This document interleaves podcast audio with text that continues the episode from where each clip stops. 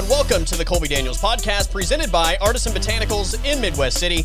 Make sure you check out their line of natural medicine products. You can visit their website, abotanicalcompany.com, or give them a call, 405 458 9699. They're all about helping people live a better life. So, again, educate yourself on what they have available and how it can help you in your daily life. abotanicalcompany.com or 405 458 9699. Order online, easy and safe pickup. Artisan Botanicals in Midwest City. All right, let's jump straight into it. We have uh, a big day of sports actually this afternoon. We have college basketball games. We have an NFL kickoff at 2:40 this afternoon. So we'll just uh, truck through this thing. Here is today's guest every Wednesday. He is Aaron Davis on the Colby Daniels podcast. Aaron Davis, glad to have you back. How was the holiday? What's going on today? Not much. The holiday was uh, it was good. Took a little trip to Kansas City for for a couple days and hung out with some of the some of the fiance's family with their dad, and it was good. It was a good time. I'm uh, in full Christmas mode now, though. I'm uh, I'm in the jolly spirit. if you know me, that's I'm a jolly guy. Is the uh, is your Christmas tree up? It is. It's been up since before Thanksgiving. Though. Okay. We uh, yeah, we got it up like the week before Thanksgiving, I believe.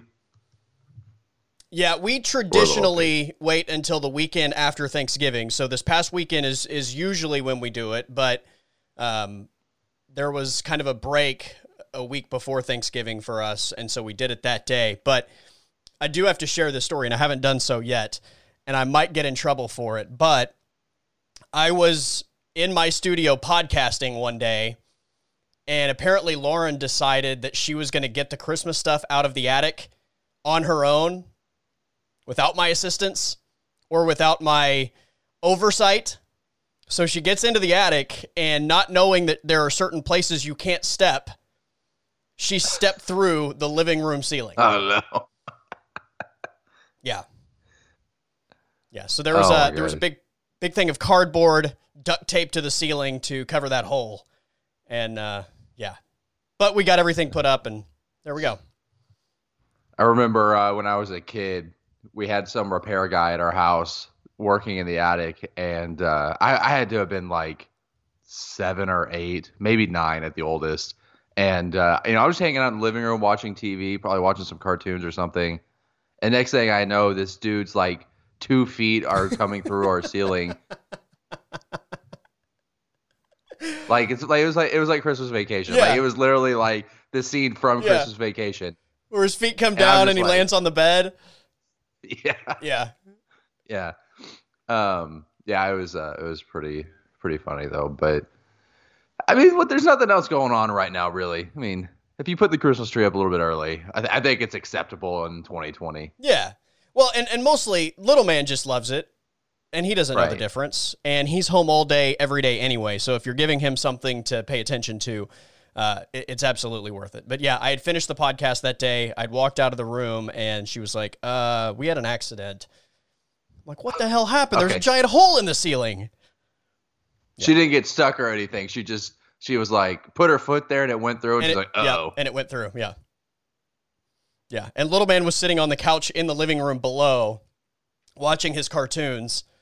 And I guess like part of the ceiling just came crashing down and he was like, Dad, look, look. And he's showing me the debris. like I'm I'm the one that's supposed to do that, right?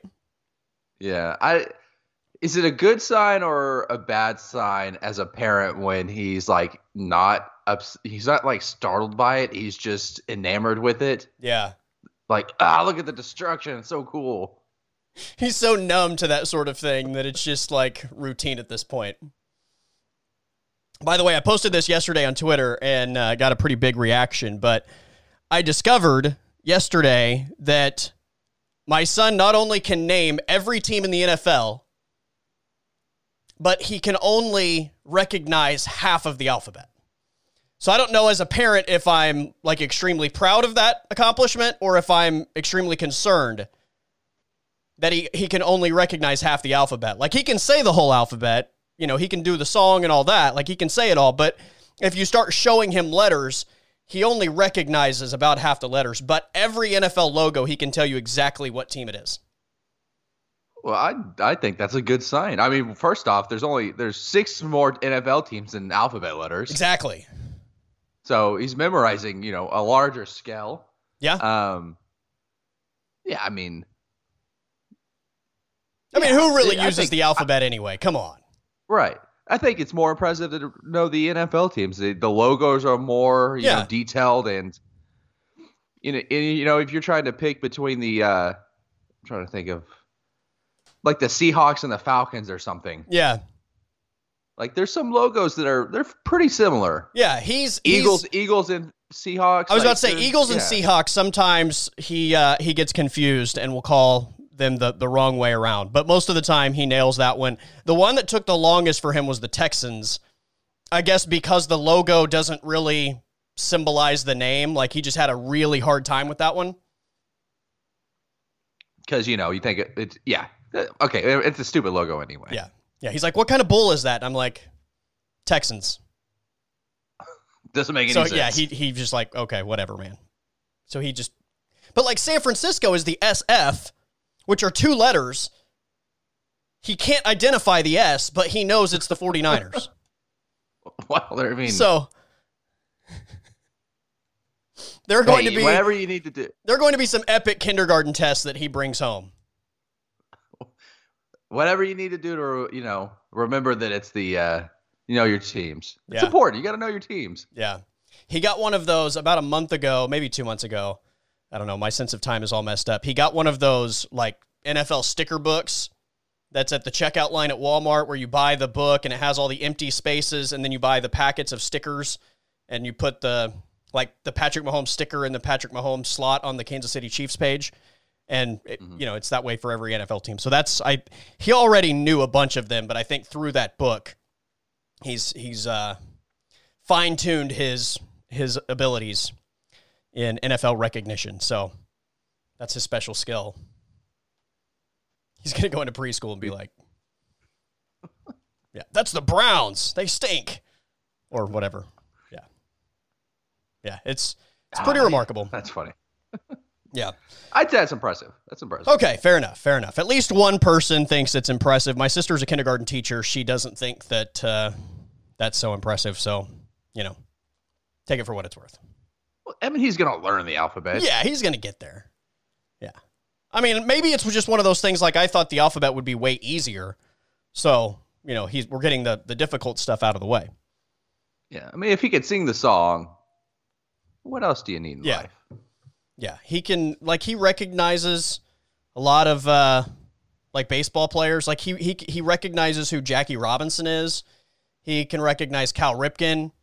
He can recognize Ken Griffey Jr. Like I think that's a big deal. That basically that's- makes him a genius.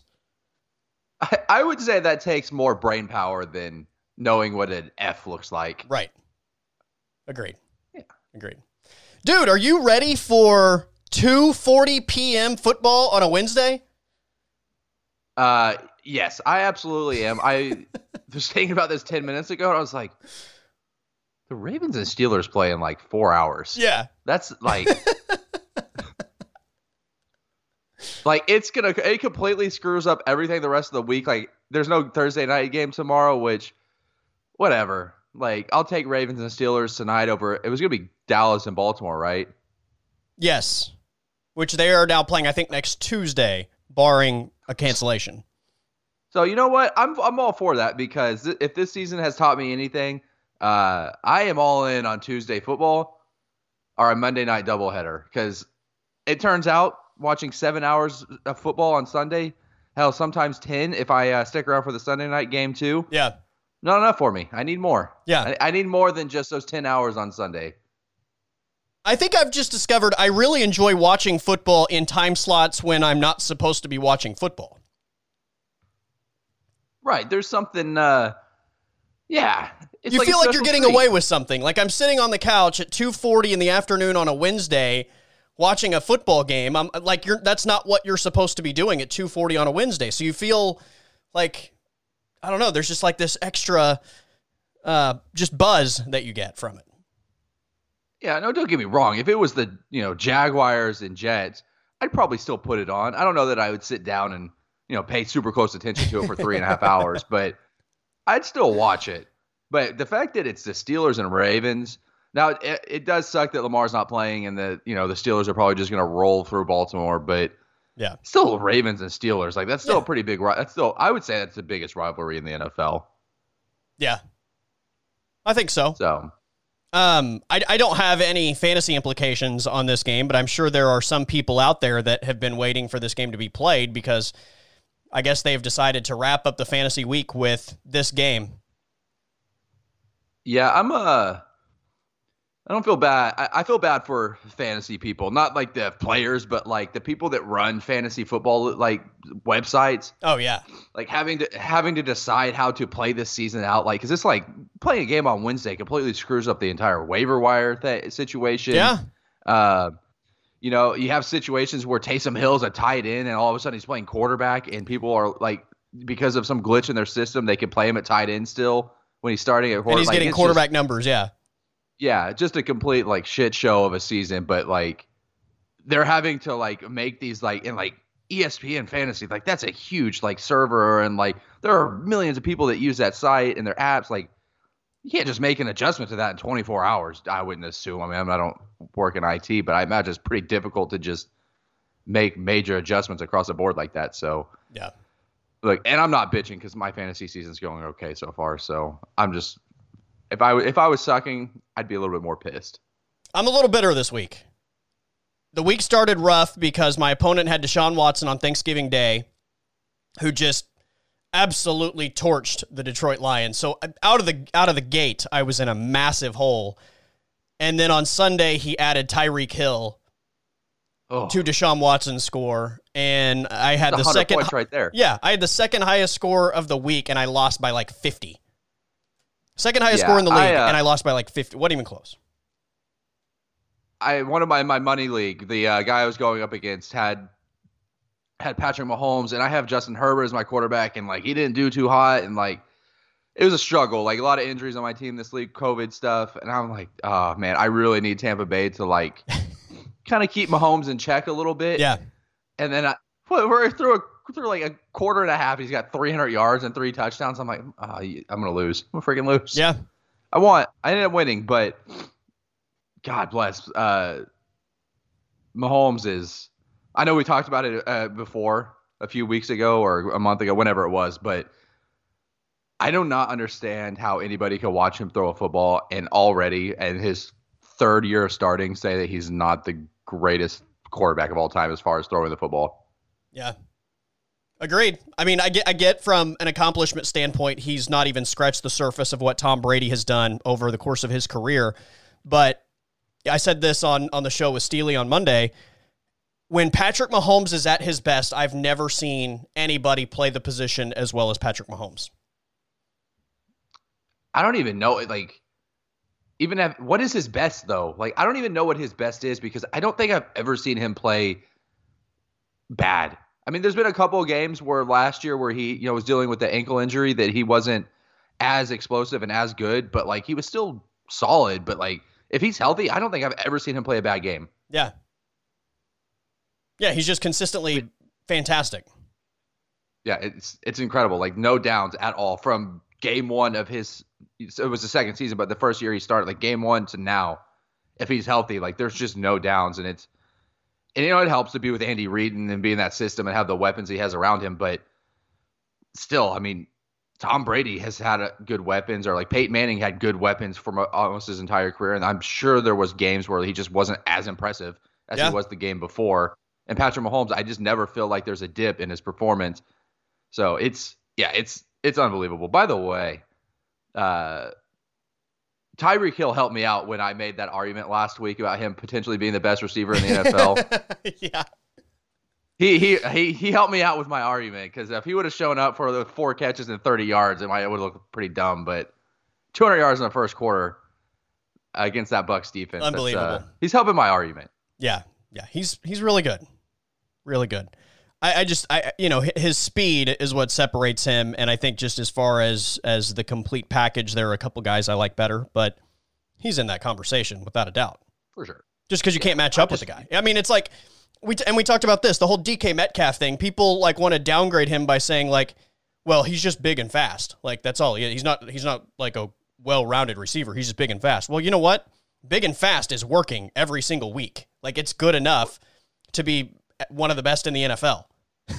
what does that mean? What are we looking for? He, what does that mean that he's not a well-rounded receiver because he doesn't uh, on his cuts on like in you know like in routes that he doesn't cut as sharp yeah as like Amari Cooper right. but like what does it matter he's still getting open by 10 right. yards exactly like it doesn't matter if he doesn't do that he's still he's still every week having big games people can't defend it I'd like tell me if I'm wrong because I may just be misremembering I was a little bit younger what did people ever have conversations about like oh man, Randy Moss, he's such a great route runner. Look at these cuts. Or was the, the dude just going out there and yeah. being a better athlete? Yeah, he was just people? he was just so much more dominant than everybody. Yeah. Yeah, I don't get that. Yeah. Like if you're getting open, you're getting open. Right. Right. Like it's it's crazy to me. Um I and and we talked about this last week. Like in the NFL draft, like he fell what was he, the 64th pick? Like he yeah, fell that far in the round. NFL draft because people like outsmarted themselves because generally in the draft everybody's like, you know, let's go for the the combine warriors, the the guys that measure well, and that's exactly what he was. And it was almost like it was too good to be true, and so everybody like looked for bad like reasons not to draft him high. Remember when like the three yeah. cone thing became the big black mark on the resume? You can't cut. You can't turn yeah. on a dime. Right. Well, you didn't need to turn on a dime. You can just outrun people in a straight line. He's six five. He runs a, a four three forty for crying out loud. Um, it's crazy to me that, and I remember when they were there at Ole Miss, like people talked about that receiving group, but like to have AJ Brown and DK Metcalf in the same receiving yeah. group, and AJ Brown killed at Ole Miss. He was really he was good, really good, yeah.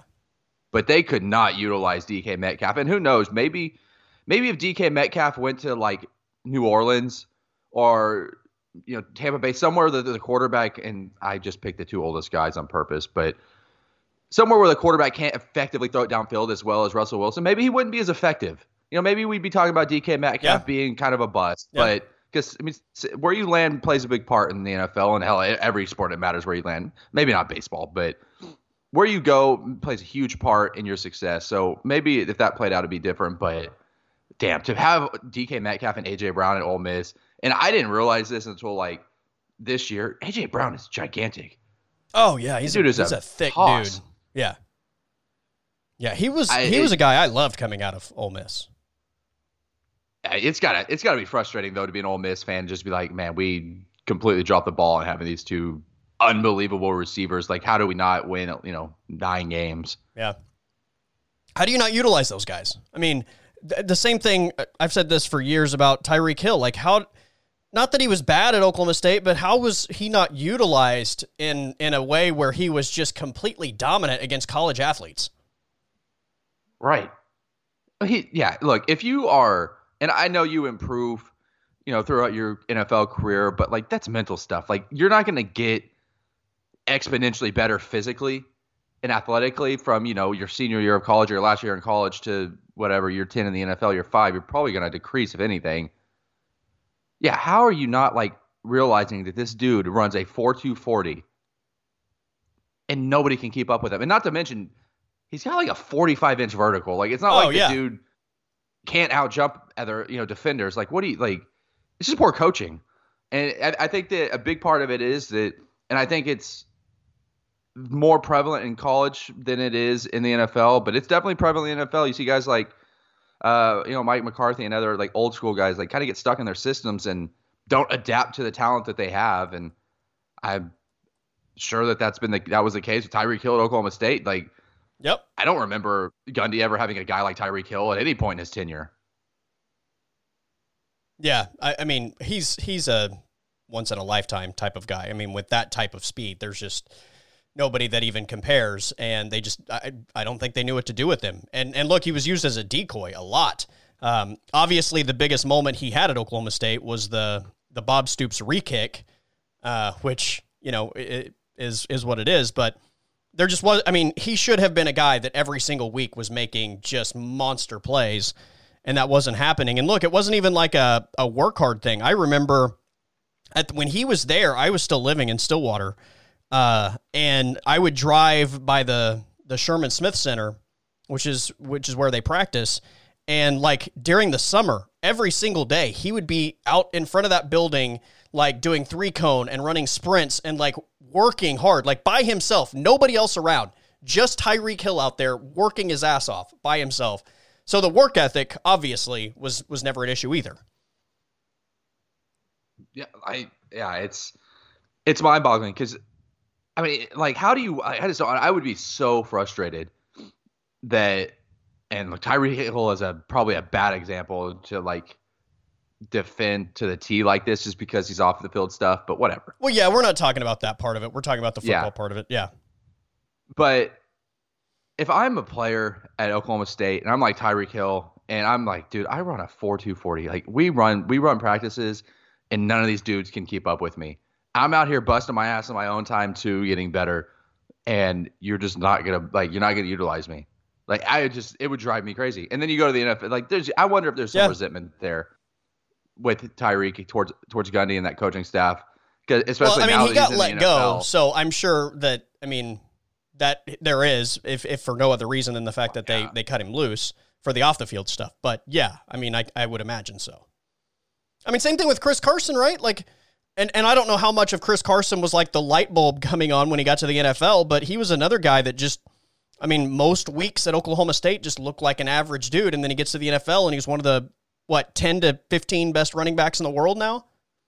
He's been consistent, like I mean, when know, he's, healthy, he's been fantastic. Games, yeah, yeah, he's been for three years now. He's been a good running back when he's on the field, and you know, it's like Pete Carroll and that coaching staff obviously saw something because you know, eh, they've really since Marshawn Lynch left, they had you know kind of just cycled through running backs. Like how many running backs have carried the ball yeah. for Seattle for the past they, and they keep bringing guys in, hoping those guys are going to take Chris Carson's spot, and he doesn't. right. He doesn't give it give in. Right. They tried to give the job to Rashaad Penny last year. Yeah. And Chris Carson just continued to play better football. And you know, other than the fumbles issues that he had before, like he really like he's a damn good running back. He's a yeah. physical running back and yeah, I mean, I will say though, uh, Oklahoma State at least like Gundy does usually have a decent running back. Yeah. So maybe it was just a depth thing, and like you said, he never really flashed. So if the dude's not flashing, and you've got other good running backs that can make plays, then you know I can't really complain. But Tyreek Hill, like I just like I don't understand how you could just see him and not give him a chance to make some plays for you, especially. I mean, you need to. He was there the this past decade. Like you needed to score. Yeah. Are there are there other examples of like Tyreek Hill or Chris Carson guys that were Power Five guys in college that like were consider got considerably better when they got to the NFL? Uh, I mean, he was good in college, but like the first guy that comes to mind, and I think it's just because like the uh, the coach just got completely stuck in his system and just didn't evaluate and like open his eyes to the talent that he had. Justin Herbert. Oh yeah. Like I watched Justin Herbert in the NFL, and I'm like, if he if Oregon would have played like this when he was there, if they would have let him play this type of quarterback, they would have been in the playoffs. But I, they just kind of they were more conservative, and like his numbers were good, but like I watched him and I was like, I don't see it with this dude. Like he just he just seems kind of like a game manager where they can throw it downfield every now and then. But I mean, he's I think he's a generational talent. Like I think this dude is if he stays healthy, he's going to be one of the top elite quarterbacks for the next decade. And to have at the quarterback position to have that, you see him every day in practice. It was the same thing like with Anthony Lynn. Like what the hell are you seeing in in in uh before the season in training camp and saying Tyrod Taylor needs to start over this dude? Right. Absurd. Like uh, sometimes coaches just can't get out of their own way. Yeah. Well, and there's just this old guard that thinks every rookie quarterback needs to sit for a year or two, which is completely crazy. And look, I, I get that some guys aren't, from a mental standpoint or even maybe a playbook standpoint, ready to start the season. Uh, and, and maybe you have to like put them in at some point in their rookie year. But you know, the game is is just not in the same place that it was 10 or 15 years ago. There's not nearly the gap from one level to the next where guys need that long to adjust. They either they, they're either going to do it or they're not. Yeah, other guys though that didn't really do much in college that have been good NFL players. it's hard to think of though because I mean, typically speaking, like even if they're drafted in the seventh round, they're probably playing a lot in college. Yeah. Like, okay, I, am thinking of like the top running backs in the NFL. Like Dalvin Cook was a beast at Florida State. Yeah. Derrick Henry was a Heisman winner, obviously. Christian McCaffrey probably should have been a Heisman winner. Zeke Elliott was great at Ohio State. Uh, maybe Alvin Kamara fits in that category. Yeah, I would say yeah, Alvin Kamara. I think he was just another situation where they just did not utilize him properly yeah. in Tennessee. Uh, Josh Jacobs maybe fits in that category, but more so just because that Alabama backfield had so many dudes that there was more of a rotation than him. You know, that he just wasn't the feature guy. That dude, uh, I can't. I, I can't remember who it was, but uh, there's an OU's defender that uh, would argue that Josh Jacobs was pretty damn good at Alabama. Oh yeah, uh, was it was it Robert Barnes? Yeah, yeah, Barnes. Yes. Oh, as he uh, he, he's still getting stiff armed. I'm pretty sure. That was so. You know how they let the media on the field at the five minute mark of the fourth quarter. Mm-hmm. I was at that game, and we had just walked on the field, and I don't know how long had had happened since we got on the field, but it wasn't very long. That was one of the first plays I remember seeing when we were down in that end zone and it, it happened basically right in front of us. I was just like, oh my God, somebody just died in front of us. There's, I, I think that, I think a good stiff arm is probably the best play in football because like it's, it's so rare. Like you don't get a Derrick Henry, you know, stiff arm on uh, Josh Norman or like a Josh. Jacobs stiff arm on Barnes like very often. So when you see it, it's just like, oh my God, he just got it. Like, it's just so disrespectful too. Yeah. Yeah. Um, the other guy I can think of, Odell Beckham Jr., was not utilized very well at LSU.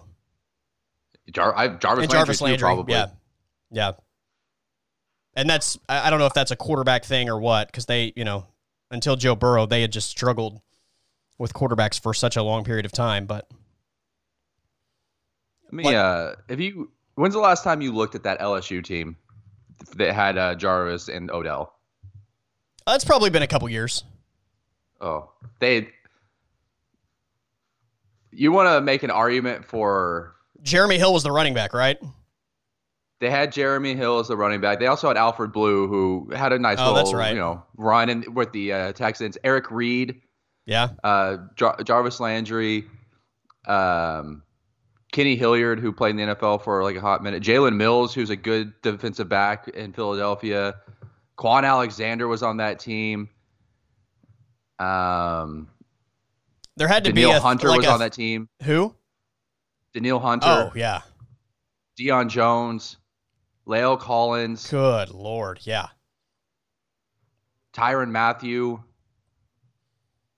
Trai Turner, who's uh, he's a decent offensive lineman. Uh, yeah, but the problem was their quarterback was Zach, Zach Mettenberger. Good night. That's insane. There was more. Like that's just yeah. First ones I saw. Uh oh, Morris Claiborne, who was a yeah a uh, Thorpe Award top, winner and a first round draft pick. Michael Brockers, first round draft pick. He's been with the Rams forever.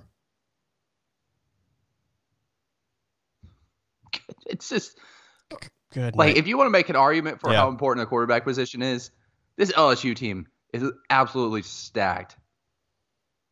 Barkevious Mingo. Yeah, KeKe Mingo. Unreal. Yeah, that team is loaded. And they lost three games. Yeah, and they're they're only bad in one position. Quarterback. And even Mettenberger played in the league. What? Well, until J.J. Watt decided that he wasn't playing in the league anymore. yeah, I'm just saying it's shocking that that he even got that opportunity.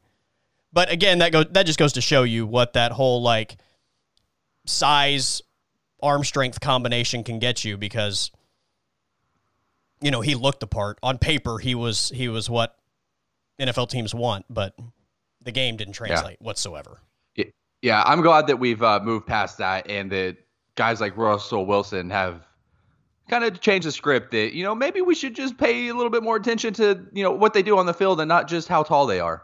Yeah yeah for sure because give me a give me Kyler Murray and Russell Wilson playing quarterback at their you know five foot whatever over Zach Mettenberger and his six foot whatever. Oh yeah, yeah, yuck. You think? uh But then, it, where are you at with Kyle Trask as far as being an NFL prospect? Um, I haven't watched. I, I don't feel like I've watched enough Kyle Trask to like really say that if I think he can make all the NFL throws.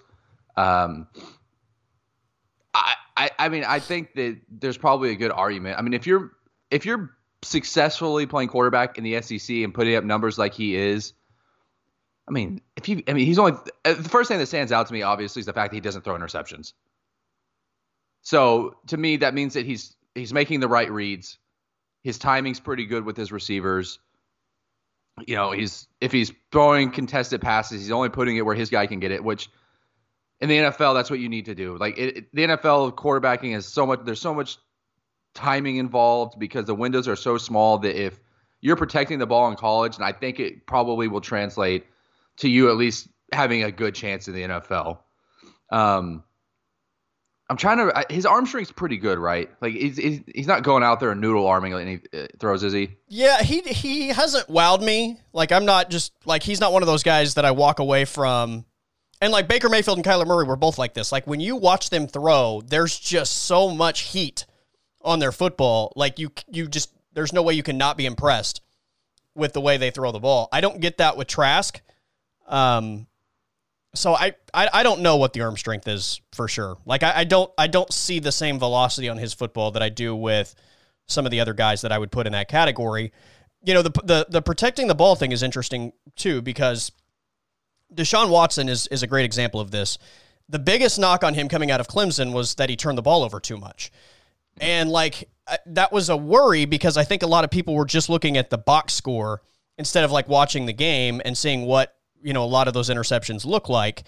Like that was never a concern for me because there were times that he he took chances and I appreciated that, but he never really seemed to to put the ball in jeopardy when the game was in a in a tight situation when when he needed to be safe with the football and very precise he was and and you know so like a lot of those were hey we're up by 21 points and i'm going to take a 50-50 shot here at my receiver and let it loose a little bit so i don't know that was never a, a worry for me again with trask i i don't know you, i think you have to push the envelope at the next level if you just become a dink and dunk quarterback you know, you become Tyrod Taylor. Like, right. so I, I, Which, I, appreciate somewhat of a gunslinger mentality at the NFL level. I, I would rather have a guy like a Baker Mayfield. And look, if he if he throws too many interceptions and he's not the guy, then so be it. But I would rather have that guy that's going to roll that dice than than be too cautious. And I'm not saying that's Kyle Trask. I I just I don't know. Well, I don't know that I don't know that Baker's the best example for that because uh, Kevin Stefanski took Baker's six shooter away from him. No, no, I, I, I agree. I'm saying coming out of college though. Oh, coming out of college, yeah, yeah, oh, yeah, yeah. he was definitely a gunslinger. Yeah, I would rather have that guy that I know like, is going to to attempt to push the ball down the field, right? Than um, I, the opposite is Justin Herbert. Like he's significantly a better quarterback yeah. because he pushes the ball downfield yeah. so much in the NFL with with the Chargers. Yeah, I I mean, size, uh, size doesn't matter. Kyle Trask does have a good. I mean, he's he's big. He's a big dude. Yeah. So uh, you know the NFL scouts are going to like that. He's 6'5 and 240. He's got Justin Herbert size uh, a frame back there. But yeah, Deshaun Watson thing though, real quick, it, it's. I, I I do remember his knock being that he threw so many interceptions. I remember having conversations with my with my buddies about you know who the Texans needed to draft a quarterback, and it was pretty clear they needed to draft a quarterback because it was a year after yeah. Brock Osweiler was just freaking terrible, and I like Deshaun Watson. Uh, he was the one that I wanted because I didn't like Trubisky, and yeah, Patrick Mahomes at the time, I was just the tech thing worried me a little bit, just because they never like tech quarterbacks just never were they never translated to the next level. So I was like, Watson's got to be the guy. But the turnovers were a deal. But I was like, dude, what does it matter? Like he never lost. So like yeah. he's throwing interceptions in the second quarter, but in the fourth quarter he's leading them on game-winning drives, Right. or they're winning by 30. Right. Like what does it matter? But the NFL, like the interceptions, like the sacks have been an issue. Like he holds onto the ball way too long a lot of the times. But as far as interceptions go, like he's he's only had one year that he's thrown double-digit interceptions. And I, I mean, I'm, Yeah. I'd be pretty pleased with that. He would have been my Heisman vote that year, and I, I it, for the interception reason, a lot of people, you know, wanted to take him out of that conversation because he threw too many picks. I'm like, it's not impacting the game, and it's not happening in critical situations, and I don't know, like that that Clemson team in general had a lot of weeks where collectively the team looked lethargic for large large portions of the game, and they would either blow people out early and then like put it in cruise control, or they would just kind of like be lethargic out of the gate, and then when they needed to turn it on, they would turn it on and, and go win the game. Like, I, I didn't look at that necessarily as much as a Deshaun Watson issue as a Clemson issue, I guess. So, uh, I don't know. I thought he was the best player in the country. To your point, I thought he was the best player in that draft. I'm, I'm with you on Mahomes as well. I, I obviously the skill set was considerably different than any other tech quarterback that had ever come through there with his arm strength and, and athleticism, but yeah, I mean, playing in that offense, I just didn't know how well it was going to translate to the next level. And if I, I, my biggest question on him was, would he have the accuracy in the NFL? And he obviously does. But yeah, Deshaun Watson, I mean, I, you know, would have been my first pick in that draft. If only we knew he had the accuracy Yeah, without even looking. yeah, unreal. Yeah, he's. I mean, Yeah. look, I would have taken him over Mitch Trubisky. That's for sure. I, I never thought that guy was a first round pick. Period. Seven spots higher. Yeah, Not just taking him like this one spot higher. They took Trubisky at three. yeah. Uh, I'm Oh, so above glad, both though, of those guys, Mahomes- and they traded up to get him above both of those guys. I, I, I think Mahomes would probably translate to any team, any system, but I don't think we'd get the same Mahomes in Chicago with Matt Nagy as we would. Or hell, Matt Nagy may not even be in Chicago because uh, homeboy before may not have gotten fired if they had Mahomes. Was it Trestman at the time? Or has there been somebody between? I can't remember the carousel that has been Chicago Bear football. That pick, though, I feel like is going to be the equivalent of Sam Bowie. Like it's the Sam Bowie NFL version draft pick. Yeah, I think, and I think that's. Excuse me. I think the conversation with between Matt, uh, not Matt Nagy, Matt, uh, Mitch Trubisky, and Patrick Mahomes, and like the Bears flubbing that is way more detrimental and damning than like Tom Brady because it was the next quarterback in the first round. Yeah, yeah, It, it wasn't like it was six rounds later in the quarter and Tom Brady went or Patrick Mahomes went. He went. He was the next quarterback taken. So like it was clear that there were first round grades for him, and people were very aware of his talent. And you said, "Nope, let's give me Mitch Trubisky Mitch Trubisky. out of North Carolina." Ugh. Uh, John Fox. John Fox was there between Trestman and, Oh, and, uh. Nagy. Yeah, John Fox God, probably. unless he, he'd probably still be there if they had Mahomes. Yeah. We uh we talked about Tylan Wallace and his draft grade last week. So I, I looked at some other websites because I, I gave you the PFF big board on their receivers, and they had Tylan Wallace as the number nine receiver in college football coming out for the NFL draft. They had him as the 59th overall prospect. So I found several other draft sites, and and here's one of them that have I'll just give you the names. Above Tylan Wallace, just in the receiver category for this upcoming NFL draft. Ja'Marr Chase, Jalen Waddle, Rondale Moore, DeVonta Smith, Rashod Bateman, Terrace Marshall, Amon-Ra St. Brown, Chris Olave, Sage Surratt, Kadarius Toney, Seth Williams, Dazz Newsome, and then Tylan Wallace. So That's 13. what? 13. I, I'm a little like I'm a little biased because I've watched you know it's Big 12 football. I've watched a lot of Oklahoma State and I've seen a lot of Tyler Wallace. I just Right. help me out. Like where where is the big like flaw in his game that he's getting knocked down behind 12 receivers. I, I he's not like blazing fast or anything. Like Yeah. he doesn't jump off the field as far as athleticism, but right. I Like, mean, there's- just, we talked about DK. There's there's an argument, and we talked about DK Metcalf. You know, just having unbelievable athleticism. That he doesn't have to be the best receiver technically, but I think that there's still an argument to be the opposite way. Like you don't have to be the best. I mean, Amari Cooper is not an amazing like the, doesn't blow you off the field with his athleticism, but he's such a technically sound receiver Right. that he's still super effective. So I'm like I'm just confused where the knock is. Yeah, I don't know. I, I think it's just because he doesn't he doesn't wow you with his size. He doesn't wow you with his speed, and he doesn't wow you with his playmaking ability as far as the ball in his hands. Right? Like how many times do you see him like make that catch and then like make like six guys miss and take it to the house? That just doesn't happen. So like again, it, it, I've I've talked about this a lot. It's almost like at that position, people take for granted because receivers are supposed to just catch the ball, like track the ball and catch it. It's almost like that is one of those aspects of the game that's completely overlooked. And how many guys are there in the NFL that are not good at that? A lot of them. A lot of receivers in the NFL are not good at tracking the football and catching the football down the field. Tylan Wallace is not only good at that, he's elite at that. He's he's better than almost anybody I've ever seen do it. And that's just his specialty is one of those things that I think just gets overlooked in football. Because like that you're supposed to do that.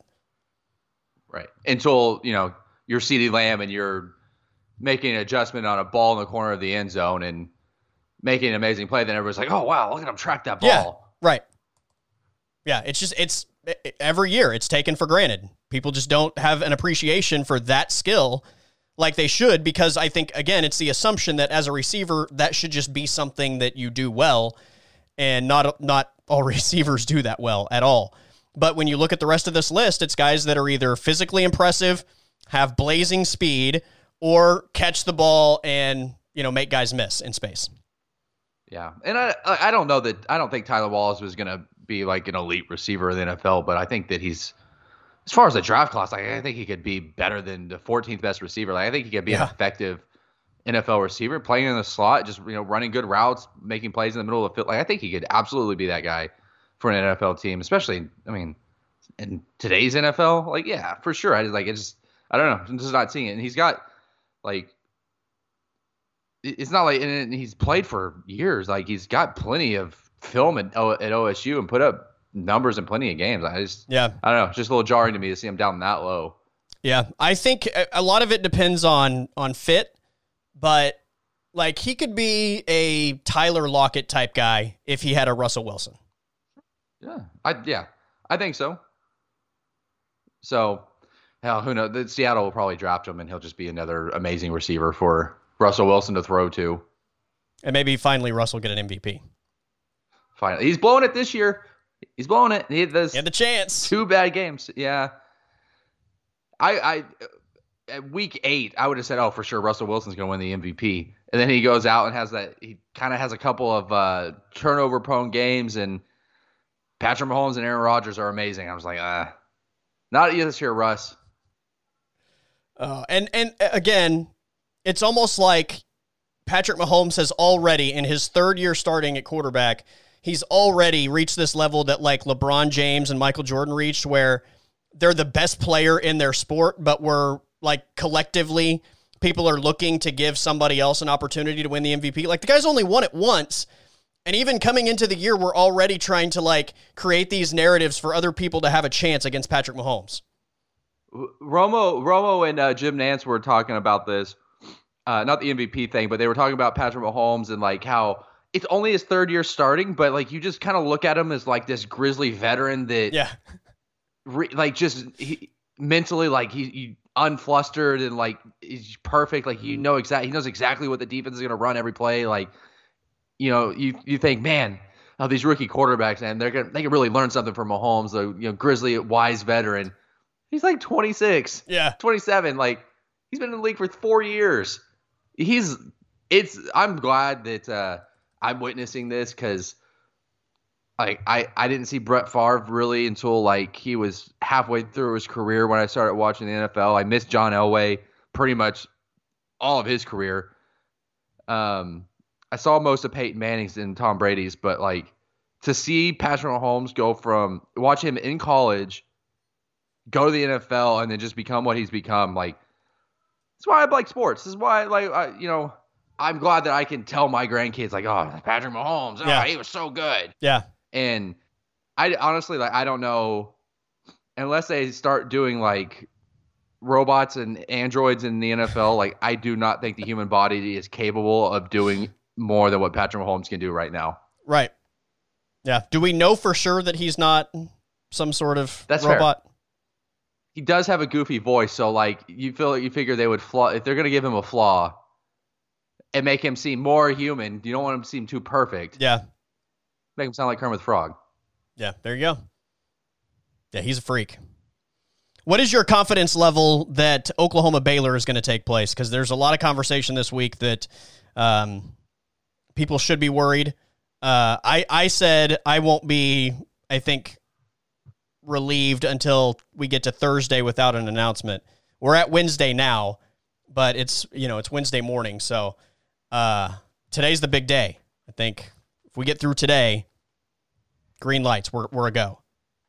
So it's just correct me if I'm wrong. Is Baylor having COVID issues right now, or is it just OU that's having the issues? Just OU, to my knowledge. Just OU. Yeah. Okay, that's what I thought. I hadn't heard anything from Baylor. I know Baylor had issues earlier in the season. Um,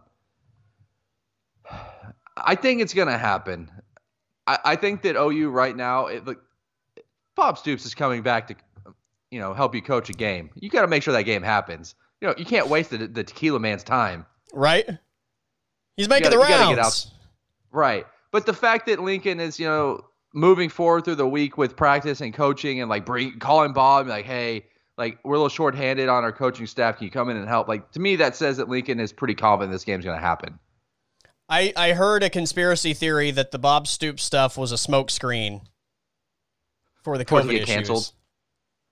That I mean, it could be. I mean, it's we're talking about that right now. That's all Twitter was talking about last night was Bob Stoops coming back to to help Lincoln coach this Saturday, and nobody was really talking about the COVID stuff as much. But I, I did see something. It was something like there's like 40 or 50 people or something like that that had tested positive in like the OU athletic department. I, I may be miscuing that, misdrawing that number, but it was a good amount of people in the athletic program department that uh, Yeah. have COVID. But I what I mean what I don't what are they gonna do if they cancel it? Are they just like because they've already pushed the Big 12 championship game back? I don't imagine they want to push it back another week. Like, do you just not play the game? Do you just cancel the game I- completely? My guess, and, and again, I, I still have not heard anything official from the Big 12 on this issue, which is weird to me. And maybe I just missed it, which is completely possible. But my assumption would be they would just go off of winning percentage. And that would not be a good thing for OU. Uh, but no, you need this win. Yeah. yeah, I you know I, I don't know. I, d- I don't think they would push it back because all the other conferences are going to play their title games on that w- that same 19th date as well, and then on the 20th is when the college football playoff is supposed to announce their decision. So I can't imagine that the Big 12 solo would decide to push their championship game. Now, if college football collectively said, "Hey, we're going to like push everything back a week to give some of these conferences the opportunity to play makeup games or whatever, then we'll do that. But like the ACC has already kind of put into motion um, Notre Dame getting into the game, into their game, and I don't know. It just kind of feels like college football is not going to to do anything about their their title date. And they, the Big 12 did push it back originally, right? It was supposed to be a week before, I right? I think it was originally the 12th, Baylor- yeah, and I think they pushed it back. Baylor. West Virginia, maybe. Someone, some Oklahoma. There was some game that got postponed that they were just going to play it that week, and now there's been a couple games uh, that have been postponed. So, actually, it wasn't Baylor, and West Virginia. I don't know who I was thinking of, but yeah, it's. I mean, the OU needs to play this game. Like, I don't, OU cannot afford to not play this game and and Yeah. get that win because hell, if Oklahoma State plays out and they win their last two games, which are TCU and Baylor, which are both completely winnable games, they're eight and two. Oklahoma seven and two, and if they go off winning percentage, uh, OU screwed. Yeah, yeah. By the way, what the, how the hell is a college football playoff committee putting Georgia over Iowa State. yeah. Well, it's the losses, right? Like Iowa State has Iowa lost State- to Well, Oklahoma State, who's at was bad. 15, and to Louisiana. Was it Louisiana? Okay, yeah, Louisiana. Whereas Georgia's two losses are to number one Alabama and number six Florida. I mean, that's it. Yeah, that's tough. Yeah. That that that Louisiana game hurt because I don't think the Oklahoma State loss is a bad loss necessarily. Well, no, Iowa but, State does but even Oklahoma over- State is ranked Oklahoma. considerably lower than the two teams that Georgia lost to. that lost to. Yeah. Yeah. But I mean, Uh, it's not like Georgia was close in those games either. Right. Georgia at eight still seems high. Yes, agreed. They moved up. They're I, I yeah, I don't think they're that good. Yeah, I don't either. They're not a top Uh, ten team in my mind. I'm glad that Northwestern decided to lose. That made things a little bit uh, easier as far as not even having to have the conversation about Northwestern goes. Yeah, I think. I mean, this thing could open up for sure. Uh, somebody is going to have to lose in the top four, though, because if if Clemson beats Notre Dame in the ACC championship game with Trevor Lawrence, I think they're both getting in. I think so. Too. Unless Clemson wins by like 35 or something stupid, like unless it's just a blowout. If it's a somewhat competitive game, I think both teams get in. I think if Ohio State wins out, they're in. It gets interesting if they don't get to play because if they have one more cancellation, they don't get to play in the Big Ten championship. So, what would like a six and zero Ohio State team that doesn't get to play for the championship, that is not a conference champion, and has basically played about half the games as everybody else? Like, do they get the benefit of the doubt? I would say part of that probably just depends on how good they look in these last couple matchups they, they have available. So it's, I mean, eye test is really important for them. If if you are the coaching staff, you need to not only win but run it up, just to give those committee members the warm and fuzzies about your football team. I think it's a great thing for Oklahoma that Iowa State jumped the Sooners. And if you're talking about things potentially opening opening up in the top four, I'm not saying that Oklahoma would be guaranteed a spot, but I think it would make the discussion really interesting if the Sooners get to the Big 12 title game, beat a higher ranked Iowa State team that's ranked in the top 10 to become a conference champion as well.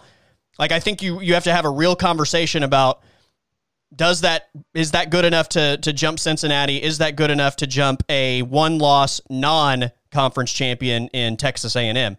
Again, I'm not saying it's a guarantee to happen, but I think that would be a serious conversation that they would have. I mean, that's right on brand, right? Yep. Is Oklahoma sneaks into the back end in that fourth spot of the college football playoffs. Now, hopefully, you you, you know you, you want to hope the recipe changes this year. They don't get absolutely destroyed uh, in that semifinal game again. Um, which you know, in hindsight, you look back at that Georgia game and you're like, damn, that was like the only chance that they really had at winning that semifinal game. Yeah. and and they let it slip away and could have you know it's kind of frustrating as for Sooner fans I would imagine but yeah, I just the SEC scares me too though because A and M is up there like and, and this is kind of a conversation that I don't I think in a normal year you probably aren't having this conversation but because teams there's just so so much variance in how many games teams are playing and like you know they're only playing conference schedules for the most part other than maybe one game I mean, do you put a two-loss Oklahoma team in with a conference win over an A and M team whose only loss was Alabama, right? Yeah. I, it's just I, I think there's a lot of conversations. Who I mean, I think it, like we talked about before, is it's got to be so much eye test. It's got to be more eye test this year, in, in my Yeah. opinion. Agreed. And and if you watched, I don't know if you saw any of that A and M LSU game, but A and M wasn't impressive in that game. They still have two games left with Auburn and Tennessee, both on the road.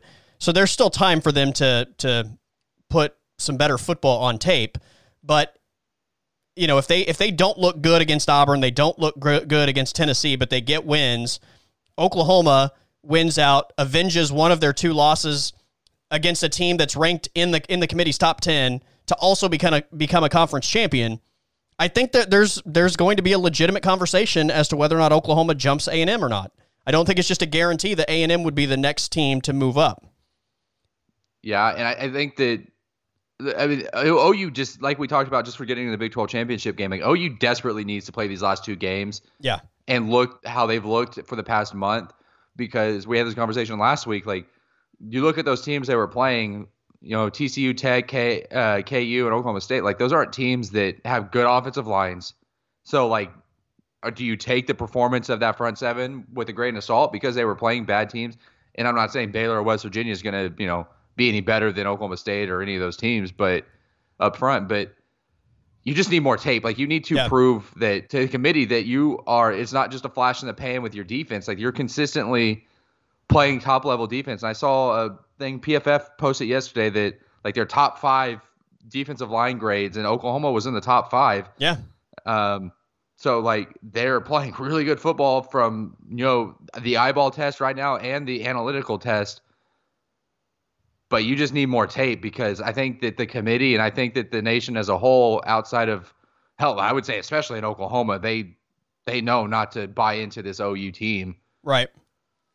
As well, one of the elite teams in the country. Yeah, just from a quick flash in the pan. Agreed, agreed. And and look, the defensive line specifically has looked great since the Texas game. I mean, they completely dominated the Texas game until mm-hmm. the coaching staff decided to start rushing three and go into prevent mode with seven minutes left in the game, and that's when Texas basically doubled their their entire offensive production and scored double the amount of points that they had scored all, all game. But the, the defensive line dominated that game from nearly start to finish. And then TCU, Tech, Kansas, Oklahoma State, again, understanding that that all of those teams have their their offensive line issues, it's five straight games that the defensive line has been completely dominant. And regardless of, of competition, you add two more to that mix, and you're talking about just seven straight games where the defensive line is dominated. Yeah, I, I, I mean, that that removes any benefit of the doubt as to whether or not it's just the competition or you know that group is just doing it consistently regardless of who they're playing. Yeah, and then uh, like we said, the final seal, like you need to get in that Big 12 championship game, and you need to beat Iowa State. Like yeah. you need to beat that team that's ranked ahead of you. Iowa State, first off, they need to win out. If Iowa State loses, then that just screws everything up. Right. But they just have West Virginia left, and then they're done. So I think it's a winnable game, absolutely. But I mean, who knows? It's freaking Big 12. Like Iowa State lost to Louisiana to open the season. They get they didn't just lose to Louisiana; they lost by 17, and they played a lot better since then, obviously. But I mean, I, I could see it happening. I mean, Iowa State's played a lot of close games this year. I could see them finally getting on the wrong side of that coin in a close game. Yeah, it could happen for they sure. Need it, yeah, but Iowa State outside Oklahoma, I would say it's you can easily decide that they're the best team in the Big 12 outside of Oklahoma, and you need Oklahoma to play them and beat them. Otherwise, I mean, if Oklahoma goes in and plays Oklahoma State in the Big 12 championship game, I don't think the committee is going to be impressed. Why would they be impressed by that? They destroyed Oklahoma State already. Yeah. Why? What's another win going to do? It's not like you know, maybe if they beat Oklahoma State by three and then a Big 12 championship game they win by 20, that's different than they've already beaten them by 20. They can't win any more impressively than what they've already won. right. Yeah. The Iowa State, it, it would have to be Iowa State, and it would have to be Iowa State staying ahead of them for that to become, I think, allow- a, a legitimate conversation. It also allows OU to avenge one of their losses, which in college football to the committee, like that's a big deal. Yeah. Like for whatever reason, avenging your loss is a big deal to the committee. So, yeah, yeah, it's it's got to be Iowa State, and obviously, like you said, you you need some help up top because the top is just so loaded with teams in the same conference, which it could easily play out. Like it, Alabama, Notre Dame could absolutely win out, go undefeated, and win their conference championship games, and knock Florida out of the conversation and knock Clemson out of the conversation. Then it just really comes down to are you going to put a five or six win Ohio State team in there that may or may not win their conference? Yeah. I mean, yeah, exactly. Like what happens? Even, let's let's just say Michigan, who's had COVID issues anyway. Let's just say Michigan cancels their game with Ohio State for COVID reasons. Ohio State then has no they they can't they don't qualify to play in the Big Ten championship. They're not a conference champion, and they've played a total of six football games. I don't know if that rules them out necessarily, but you have to have the conversation. Whereas uh, if if Ohio State wins the Big Ten championship, they're in. There's no doubt in my mind they are in if they win out and they're a Big Ten champion. But it becomes a conversation if if that goes the other way. If Florida is eliminated by Alabama and Clemson is eliminated by losing to Notre Dame a second time, you're talking about two spots. And I think the conversation starts becoming potentially unbeaten Cincinnati, that's a non Power Five team, a one loss, non conference champion A&M, who again, I wasn't overly impressed with against LSU last weekend. So a lot of their finale is going to have to be, I think, style points to close the season. And then an Oklahoma team that would have won eight in a row to close out the season is a conference champion and avenges one of their losses at the end to a higher ranked team that is in the committee's top 10. I'm telling you, it, like if the path is there. It's it's crazy to even think it's possible, but if that scenario happens, I'm not saying that they do get the benefit of the doubt 100%, but I, I, I absolutely believe they will be considered, and there will be serious discussions as to which way they go. If Texas A&M gets into the college football playoff this year, I am going to drive to Norman. I'm going to walk into Lake Thunderbird and never come out because my God, if I have to listen to Texas A&M fans for the next 25 years talk about getting into the college football playoff that one time, I'm going to I'm I'm gonna like I'm gonna do stuff to myself, and it's and my family's gonna be very upset about it. So please, for the love of God, do not let Texas A&M get in. But I mean, if that scenario falls and there's two spots, like there's a I mean, there's probably a solid argument for Texas A&M being one of those teams, especially if Ohio State doesn't win their conference. Like, I, I yeah. just don't like. I think I think there's probably a safe argument that you could make that Ohio State is one of the five best teams in the country, even if they only play five games. I agree. Like just from a talent, just from a talent perspective and a coaching perspective, like they're one of the five best teams, even if they only play half the games everybody else. But there has to be some principle in putting these teams in. Like you can't just you can't just put Ohio State in there because I mean, they clearly passed the eye test and they're a really good football team. There, there has to be, which goes against kind of devil's advocate what I was saying, where eye test has to really matter this year, but there needs to be some principle, some standard, like, like, some basement some standard, level yeah. qualifier, right? Exactly. Yeah. Like you, you can't. How are you get in the college football playoff if you're not even bowl eligible in a normal season? You didn't play enough games. Yeah. To be, yeah, like I understand that it's a different season. Like if they can't play enough games, they can't play enough games. It's out of their control. Yeah. But yeah, I don't know. I still, uh, like I said, you, I, I think they would get in still, even if they don't get the Big Ten championship scenario. And if, if they are unbeaten, but like Michigan cancels, I still think they're getting in. But I think they are 100% under the microscope. And you never know what happens if you get under the microscope and that committee really starts getting into an argument over and and the the more deserving aspect comes up and and they start to really consider that because uh, you know they've said it's about who the best four teams are. And you know some of the things that they i think use to make those decisions are conference championships which would go against ohio state. Those that would also go against texas a&m and that's one of the qualifiers for the sooners. But it's also how good you are at the end of the season who you are today and, you know, again, if, if, if you're adding Oklahoma into that conversation and you're talking about them winning eight in a row to close the season and avenging one of their early season losses to a team that the committee obviously thinks is good, how does Oklahoma stack up to Ohio State in that scenario? I, again, I, I don't I don't know that they get the benefit of the doubt, but well, I don't. It's going to be interesting, if, and they would have a they would have a shot. If if you know if Jim Harbaugh has his way and is able to get that Ohio State game canceled and potentially be the final thing that need, that he gets one more like the thing that gets him one more year at Michigan is getting the Ohio State game canceled because that's the only way that they can beat Ohio State. They've lost eight in a row to Ohio State, and and they've it's lost fifteen close. of the last sixteen. Michigan's lost fifteen I, of the last sixteen games to the Buckeyes. I still remember the I can't remember what year it was. I would say like 2006 or 2007. They were one and two. Yeah, that that was like and Mike was Hart like, oh, and yeah, yeah, Henne was it Henne? Yeah, yeah I was like, yeah. oh, this game's gonna be awesome. One and two, Ohio State, Michigan, and I'm pretty sure Ohio State just won that game easily, of course. But how if you're the committee and Ohio State comes in at the point where they make the selection, Ohio State wouldn't have played. They would have played one game in a month. Yeah, how do you make the argument that they're playing good football right now? Like, I, I, how is there even an eye test for Ohio State at that point when you've seen them play 60 minutes of football in a month. Yeah.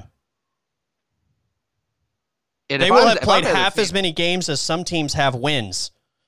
Right. If I'm other teams, if I'm Alabama or Notre Dame, I'm kind of annoyed that I'm pissed off that Ohio State gets in when they played half the games as I have, which means that they're less injuries, they're fresher, they're healthier.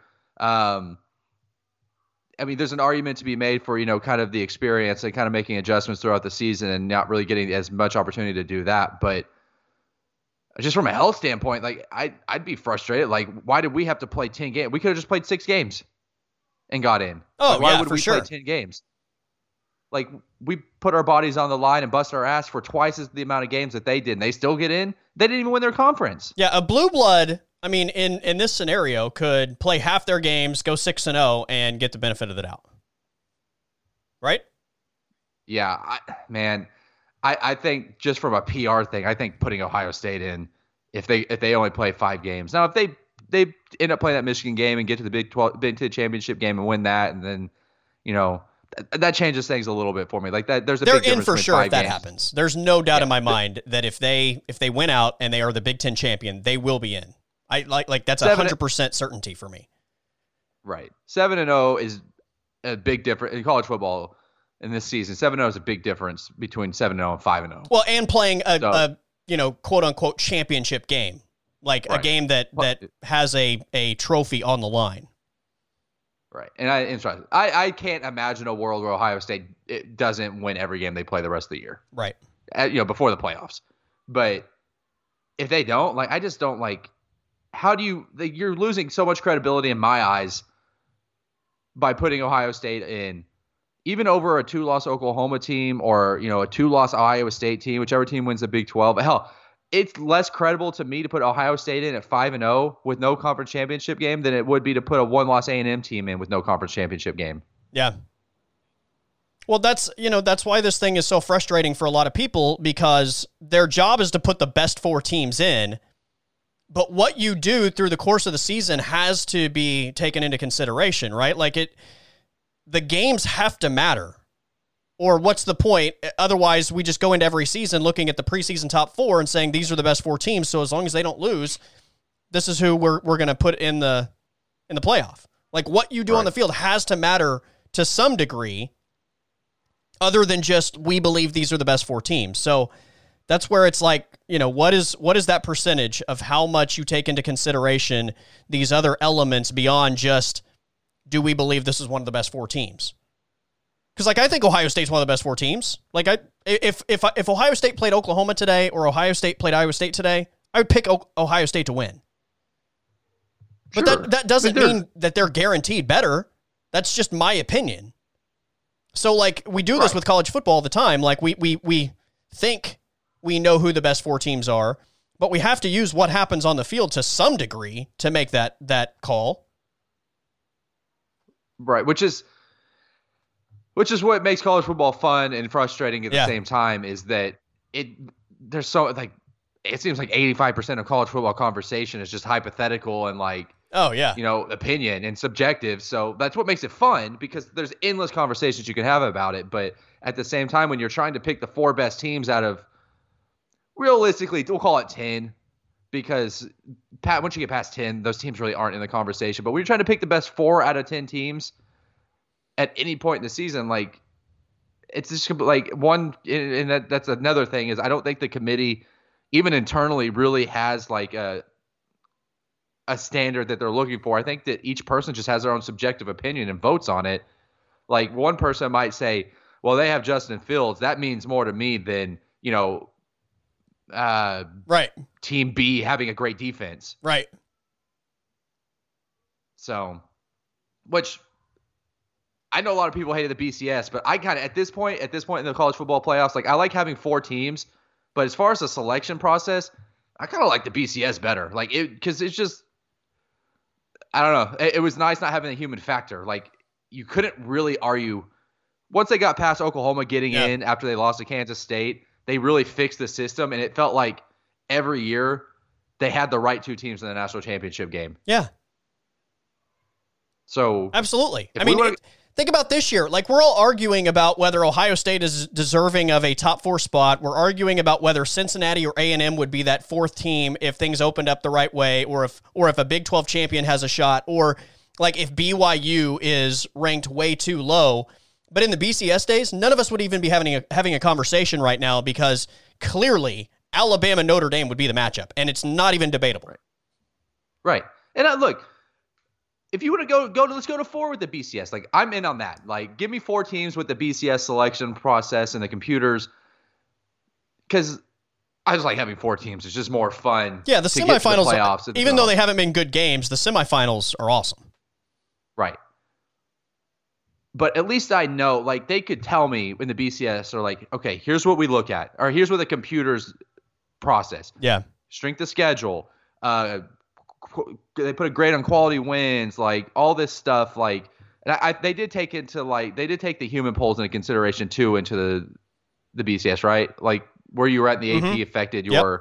right. So I think it was a small percentage, element. but yeah, it it had it ha, it was part of their equation into you know whatever that that uh, whole situation was.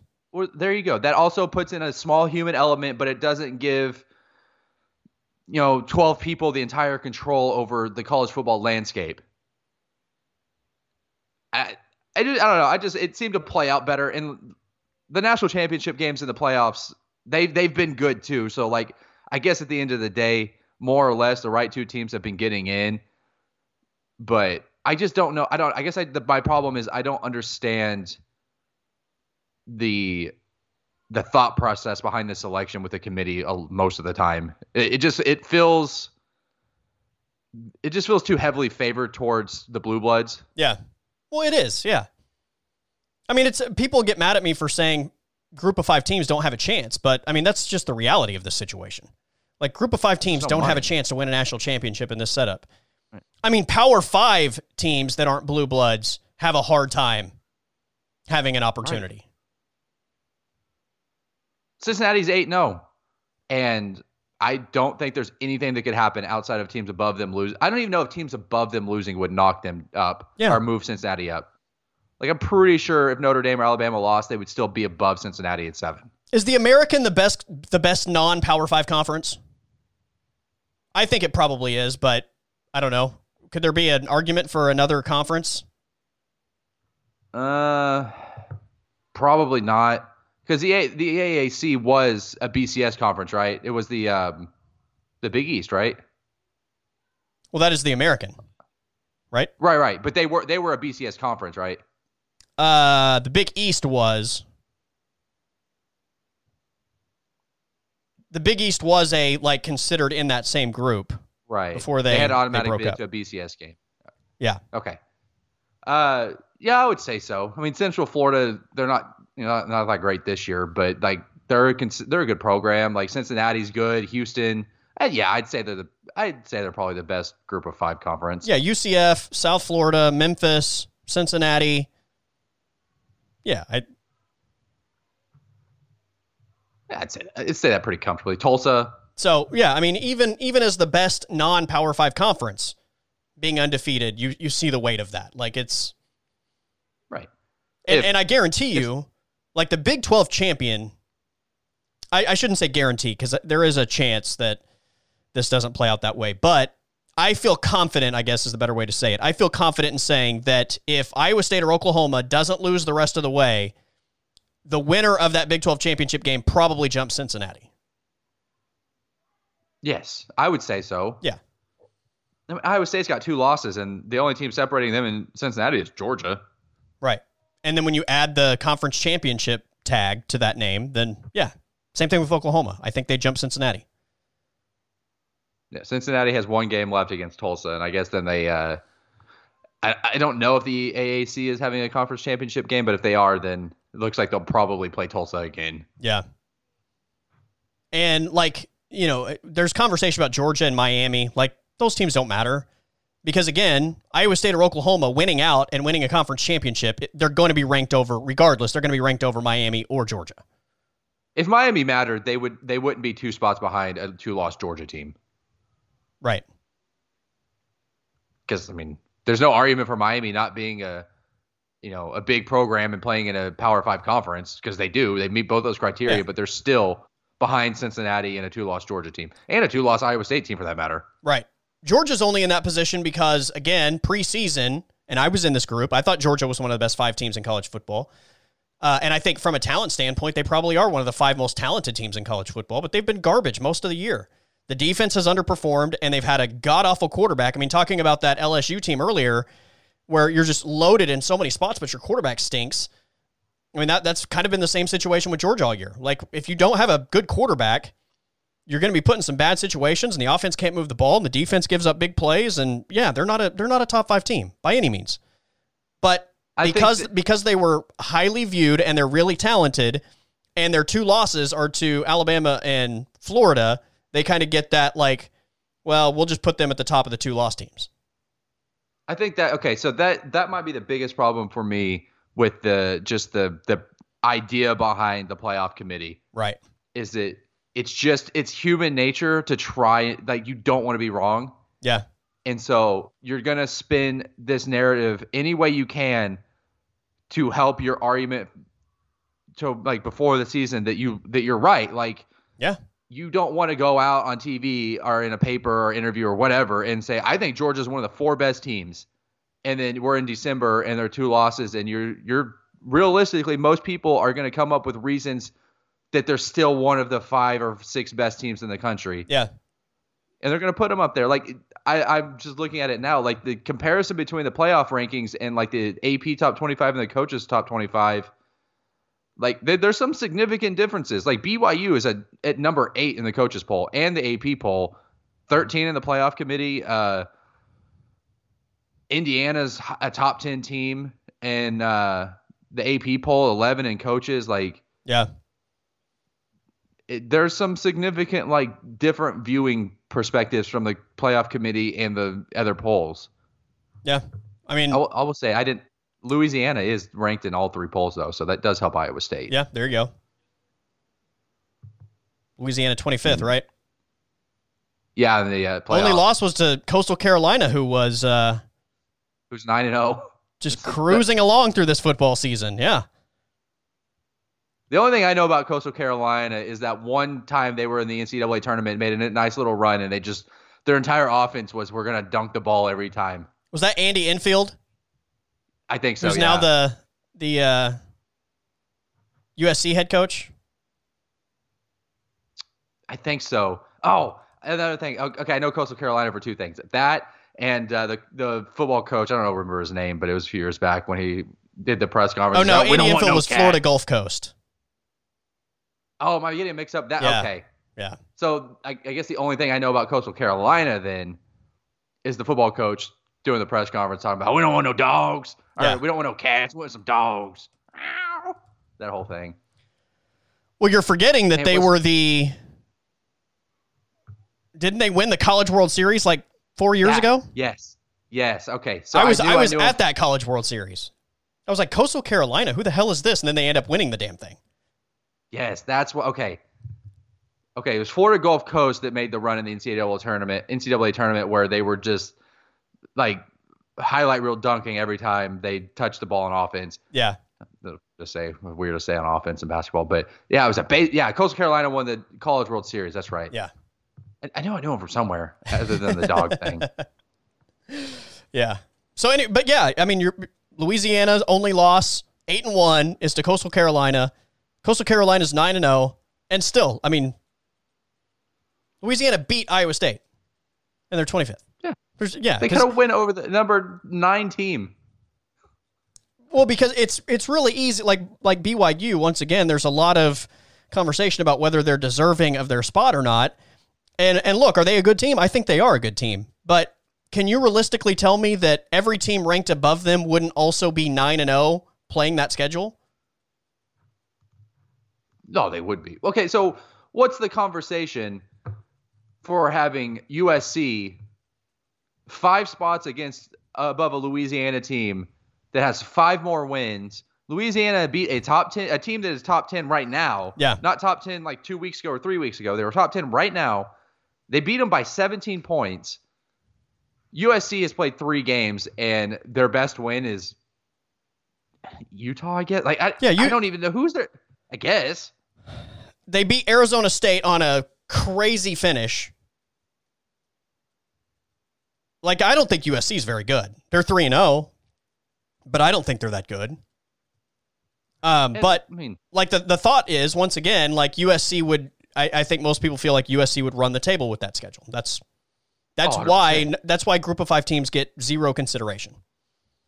yeah. And it's kind of a moot argument when we're talking about do, teams from 20 to 25, but like it's just it's the bigger picture of their thought process of ranking the teams because Yeah.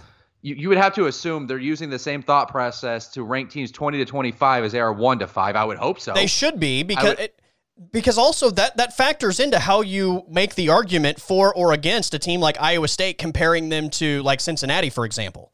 Right? Like what what other teams are ranked behind you matters because apparently they're evaluating your strength of schedule. So what they think of a team that you won that you beat or lost to matters in your overall perception. Yeah. And uh, you know, and I said this before like the playoffs started. Like and I thought this was going to be the biggest problem with the college football playoff is when you're having these human factors in I I would imagine that the committee has people from ESPN in their ear. Imagine they have people from uh, whatever venues or bowls are being represented in the playoffs like Yeah. the teams that you put in matter because you need people to watch the games, you need people to travel and buy tickets and Yeah. if you put Cincinnati in over a Ohio State, guess what, bro? You ain't selling tickets. You ain't people. Not as many people watching the games. You Yeah. you need those blue blood fan bases in there to draw that money. And I, I, I just like you said, the group of five teams in the middle of the tier Power Five teams are probably never going to get in because of the simple fact, in my opinion, they're not going to draw money. Right. Like most of my family, not big sports people.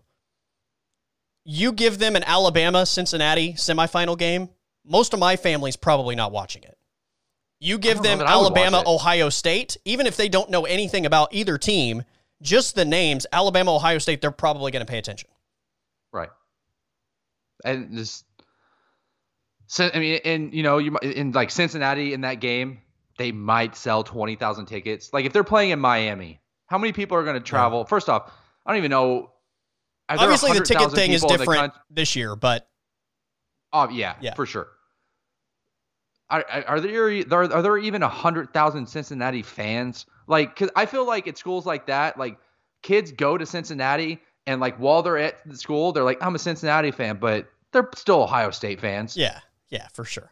Like Ohio State's their team. They just root for Cincinnati because they go to school there. Then they graduate and Cincinnati's like they check the they check the box score, but Ohio State's the team that they watch, that they Right. you know they tailgate for, and like they plan for. right. So like, how the hell are you gonna get fifty thousand people to travel from the Cincinnati area to Miami? Like, it's just not gonna happen. And I think the committee is aware of that. Like, have, we haven't had we we had one situation where there has been a conversation. Central Florida, maybe I guess, was the only team that where there was a conversation about a non-blue blood getting in. And they weren't getting in. Like, There, no chance. yeah, they weren't. And they won the national championship that year, but they didn't get into the the, national championship. but yeah, like if Cincinnati's not getting in, I I, I do believe well, Iowa State or Oklahoma would jump Cincinnati again if they win Oh, out. yeah, I so. I, I would say there's a better chance that Cincinnati would remain ahead of Iowa State simply for for name recognition reasons, um, because Iowa State's not a juggernaut by any means. But like the name brand, like we have this conversation every year. The name brand matters. Like Oklahoma is going to always get the benefit of the doubt over a team like Cincinnati because they're Oklahoma and because of history and tradition.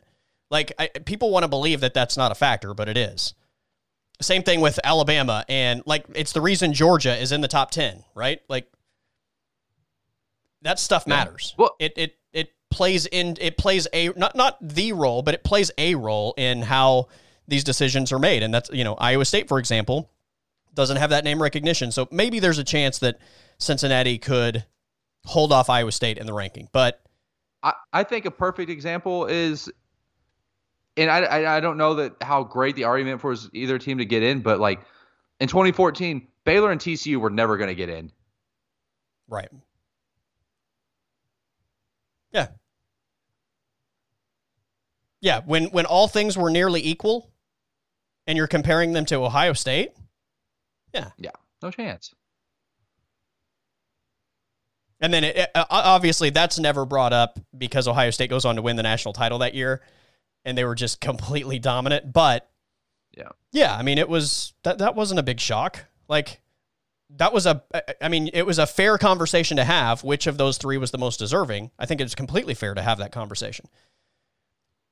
So if it's that close that you're having the conversation, I mean obviously the the team that is Ohio State, or if that were Alabama or Oklahoma or you know whoever name your blue blood school is going to get the benefit of that doubt. If that were Notre Dame, Notre Dame probably gets the benefit of that doubt. Yeah. Uh, just for uh, just to throw it out there, uh, the AP top twenty-five, the, the final week after the uh, conference championship games in 2014. Yeah. Uh, had Baylor ahead of Ohio State at four. There you go. So maybe maybe it just shows uh, either how stupid the media is or the opposite. I don't know. I guess how stupid because Ohio, like you said, Ohio State destroyed uh, Alabama and Oregon. I don't think playoffs, I've so. looked at an in-season AP poll in since the playoffs started. Maybe there's no reason to. It yeah, like like it it makes good conversation at the beginning of the year with like the preseason ranking. Obviously, understanding that it has zero impact on anything, but just as a kind of launching point, like we all like can you can you believe that this team is ranked in the top 10 in the preseason? But like we all do that but it has just it has no weight. So like once the season starts i don't think it at least i don't pay any attention to it. I don't i don't check it. The only the only weight that it carries for me is if i'm on watching a game on tv and i see two teams with a number next to them i'm like okay. Oh, I'm, for yeah. some reason i'm just you know programmed to think this is more an more of an interesting game right. now. Right Oh, yeah. number six versus number 20. Oh, this is way better than that game against two unranked teams. Yeah, we're looking at the college football schedule for the weekend and we're like, there's not a single top 25 matchup across the board. Right. This weekend sucks. Yeah. Right. It, but it's like the second week of the season. You have no idea what any team is like. right. Like, yeah. Four of your four of your top 10 lost in the opening week because nobody knew anything about them. Right. My favorite, again, this this just goes to show you what these preseason polls are. Well, LSU was what number three or four to open the season. Um, I don't. Were they? I I would guess they were that high just because they won the yeah won the uh, title last year. But I don't think anybody. I can't imagine very many people came into the season expecting them to be. Yeah. Of their of their twenty of their twenty two starters on both sides of the football, in their first game played, they had a couple guys out, but in their first game played, they had two of those starting twenty two back, and they lost both coordinators.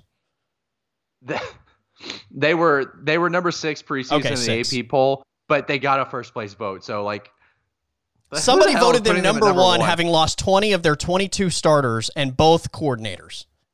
It, it has to be somebody that covers the team, right? Unbelievable. No, because anybody that covers the team Our knew alumni. Better. Yeah, yeah, they it knew has to better. be like an alumni or something. You lose Joe Burrow and Justin Jefferson and Clyde Edwards-Helaire and Ja'Marr Chase opts out and just I mean, how many like half that defense was drafted? Unreal. And like you said, Aranda went to Baylor and Joe Brady's in Carolina. Yeah. Like, and both coordinators are gone. Yeah. but yeah, number the six. Fact that, that, the fact that they've won three games this year is kind of impressive. Agreed. Yeah, they're they were never going to be good and and their L, LSU is three and four right now, and the Alabama and Florida games both got postponed. Oh, brutal! They have two games left. They play Alabama on Saturday and Florida next week. There you go. Yeah, so. anybody that thought that team was going to be good clearly just has no idea what they're doing. Yeah, Ja'Marr Chase is uh, counting down the seconds until he can leave. Well, he's he he opted out. He's not even there. He opted out. Oh. Well, yeah. that shows you how much attention I've been paying to yeah, LSU he did, this season. He opted You're out right. before the season even started. He saw he saw the writing on the wall that that AP voter clearly did not see. Joe Burrow left Baton Rouge and he looked at the next guy in line throwing the football and said, "No thanks." They've uh they have started three quarterbacks or three quarterbacks yeah. have taken snaps. Yeah. And I don't even know if they've thrown as they they've thrown 17 touchdowns in seven games. I'm pretty sure Joe Burrow had 17 touchdowns in the playoffs last year. Yeah, against OU. Right. or at least it felt that way. Uh, yeah, he, they uh like they played was it A and M on Thanksgiving night or maybe it was Friday night. Again, A and M didn't look good in my opinion, but yeah, every time I looked up, there was a different guy quarterbacking LSU. They were just rotating throughout the game. I, I'm glad we're back to that. I'm glad we're back to traditional LSU where they can't find a quarterback to save Yeah. their lives. Yeah. They did, I mean, it's not even like they recruited Joe Burrow. He transferred in. Yeah. Crazy. All right, let's wrap up with this. Uh, I, I can't believe that NBA teams are reporting and we're going through like media days and like this thing is going to happen very, very quickly. Uh, I think there are like preseason games next week, actually, which is mind blowing to me. But uh, the Thunder announced no fans in the stands to begin the season. Um, I don't know how many people were super excited about Thunder basketball anyway with the teardown. Uh, so maybe this is the perfect timing for a, a, a rebuild, a complete rebuild. I mean, they could have they could have said that fans could come to the games they want. I don't know the attendance would be much different in Oklahoma City, but I man, it's kudos on the P on the NBA Players Association for kind of just sucking it up this year because I, I I know for a fact that they weren't happy about you know having to restart. There was a lot of guys talking about not showing up Yeah. a few weeks ago, but you know paper speaks. You know you get that paycheck in jeopardy, then uh, that changes things. I mean hell, we've seen LeBron James bend the knee to the NBA and the whole China thing. So like, you act like they're going to show up to work three Right. weeks after their season ended. But on the but that does suck though. I do feel for them that like especially like the Lakers and the Heat, like they just finished their season what like a month ago, yeah. three it, weeks ago, yeah. and It feels like it, already it having just ended. Yeah. yeah, and they're gonna play seven, uh, pretty essentially a full season, go through playoffs, finish at a normal time. So, I mean, more they did take a couple of months off or in the spring, obviously, but they're essentially playing for a full year without a break. Yeah. It- And yeah. It feels crazy that this thing has already started again. I think Like I said, Thunder Media Day, I believe, was yesterday. Oh wow. I think real. Oh yeah, it was. It was because Presti talked about uh trading Adams and the the fan thing. So yeah, Yeah. at least Presti spoke yesterday. Yeah. I think that if you, I think that the NBA, if they were going to do a season like, I think that they would just need to do a bubble again because when you add in the travel that they're going to have to go through this season, like and Damian Lillard talked about, he said that the NBA bubble was way easier than a regular season. Yeah. Just, if you're gonna make them come back to work and play a full season a month after they just finished up, I think you need to do a bubble again, or like, or maybe just have like regional bubbles or something. Have figure out some way to figure it out where they're not having to fly three times a week every week for the next eight months, Yeah. six months, whatever, seven months. Yeah, like the biggest argument against that was the fact that like guys didn't get to see their families, which when you're traveling you're not going to get to see them much, but at least like, you know, every every 5 days you're coming home or whatever and spending a little time there. Like that's the biggest argument against the bubble is just being completely separated from your family. Yeah, I, and I don't know that I can trust uh, guys like Tristan Tristan uh, Thompson not Right. to uh, sneak in some lady to his hotel room. Lou Williams? and then just ha- Lou will yeah look James Harden James are you gonna tell me James Harden is gonna go to Miami and not hit up the clubs Although Tristan now plays for Brad Stevens, so maybe maybe Brad will that's get him in line. that's fair maybe yeah I don't I cannot imagine unless there's a vaccine like pretty quickly in the next few months I don't I, I can't imagine that this the NBA season makes it through without having to stop at some point Yeah. I'm honestly surprised it's- the NFL hasn't reached that point where they've just like maybe hit the pause button for like two weeks and then restarted then, but they've they've think the managed to to kind of navigate their way through it.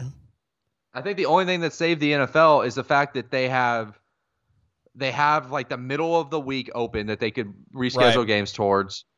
And the fact that the rosters are so big Yeah. that if five guys get it, it's not a big deal. It doesn't cripple the team unless Right. it's Denver and all the quarterbacks, you know, have to sit out. But, But they still play the game. Right. Yeah. In an NBA game, an NBA team, if four guys get it, that's almost half their roster. Yeah, you that's can't like play. forty percent of the ro- yeah. You can't play the games. You have to send them out. So, yeah. Oh God, that look. I have never been more appreciative of a six round third string quarterback than watching that Denver New Orleans game. Please, for the love, of give me Zach. I need more Zach Mettenbergers. Is that the first game in NFL history where two non-quarterbacks started at quarterback? Two for both teams. Yeah, it's got to be right. You Yeah. had a tight end and a receiver playing quarterback. Yeah. There have been a couple of games where teams didn't play a quarterback. Like I remember Right. uh, Carolina played DeAngelo Williams like the whole game. Just ran Wildcat, but Denver did it just and just so stupid. Like they were passing the ball. He threw the ball way more time, like way more than he should have. Yeah. By the way, how mad is Jameis Winston? I mean, I've, I guess as mad as he can be, but you know he did throw 30 picks last year. Yeah. Yeah. To, but I mean, to, for them to just be like, nope, we're going to go with our, our gadget player, Taysom Hill, as our quarterback instead of you. I've uh I'll just say this before as we uh, wrap up. Speaking of Jameis Winston, uh, so I got a little Madden season going. Been playing it for a couple months, and uh, the Cowboys did not re-sign Dak. Oh, He ended up he ended up signing with Washington, okay. and the Cowboys starting quarterback is Jameis Winston. Yikes. So that that could be just be glad that you're not in that reality. I mean, look, that's pretty on brand. So, I- like, I don't know if you remember the entire decade before Tony Romo was Oh, the was quarterback of, of Dallas, but Quincy Carter and Yeah. Vinny Testaverde. yeah, not Vinny Testaverde, Drew Bledsoe. Yeah. Drew Bledsoe, Chad Hutchinson, Clint Stoerner, Anthony Wright. Chad Hutchinson was he the guy? No, that was Drew Henney. Drew Henney also started a couple of games. I was thinking of who I was trying to figure out who uh, Tom Brady's Drew Henson. was in Michigan. But Drew Henson. Drew Henson. He Yeah. also started a game in- Yeah. in, Dallas. Started a Thanksgiving game, didn't Yeah, former uh, Major League Baseball player. Yeah. Yeah. Yeah, Jameis Winston would be on brand if Dak were to leave. That would be that would be awesome. Dak, by the way, got hurt in Washington, and they have some stud rookie Oh. quarterback that's amazing. That is So, the NFC Dak- East leading Washington football team, by the way. look. If as bad as that division is, it's the two teams that are the best coach teams that are, you know, four got four wins Yeah. and leading that division. By the way, Thanksgiving Day was the perfect scenario for my Dallas Cowboys. They got back in the L column, and the coach looked so bad that he, I think he rejoined the hot seat conversation. The only thing that's going to keep him there is the fact that Jerry has a hard time admitting mistakes. I know. And holds on. I mean, he held on to Jason Garrett for a decade. God. So So I have a hard time believing he's not going to hold on to Mike McCarthy at least one more year. Yeah. I don't know. The, the the way that you do it though is you got to be really embarrassing in those big premier like Mhm. Sunday night football, Monday night football, Thanksgiving Day type matchups, and that was as bad as it's been all year.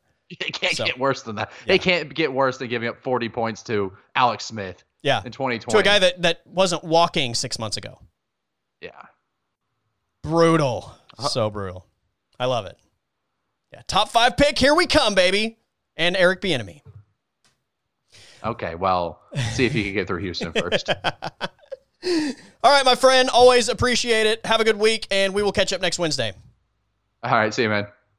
Thanks to Aaron Davis for joining the Colby Daniels podcast. And that is it for this episode. Presented by Artisan Botanicals in Midwest City. Check out their line of natural medicine products, abotanicalcompany.com, or call them at 405 458 9699. Educate yourself on their line of natural medicine products and how they can benefit your daily life. They are great people doing great things for the community around them, and I'm really happy to have them on board with the podcast. So, again, check out the website. You can order online, safe pickup, abotanicalcompany.com, or give them a call 405 458 9699. If you want to hit me up on Twitter or Instagram, feel free to do so at Colby underscore Daniels on Twitter, Colby.Daniels on Instagram. Everybody stay safe, have a great day, and I will talk to you tomorrow.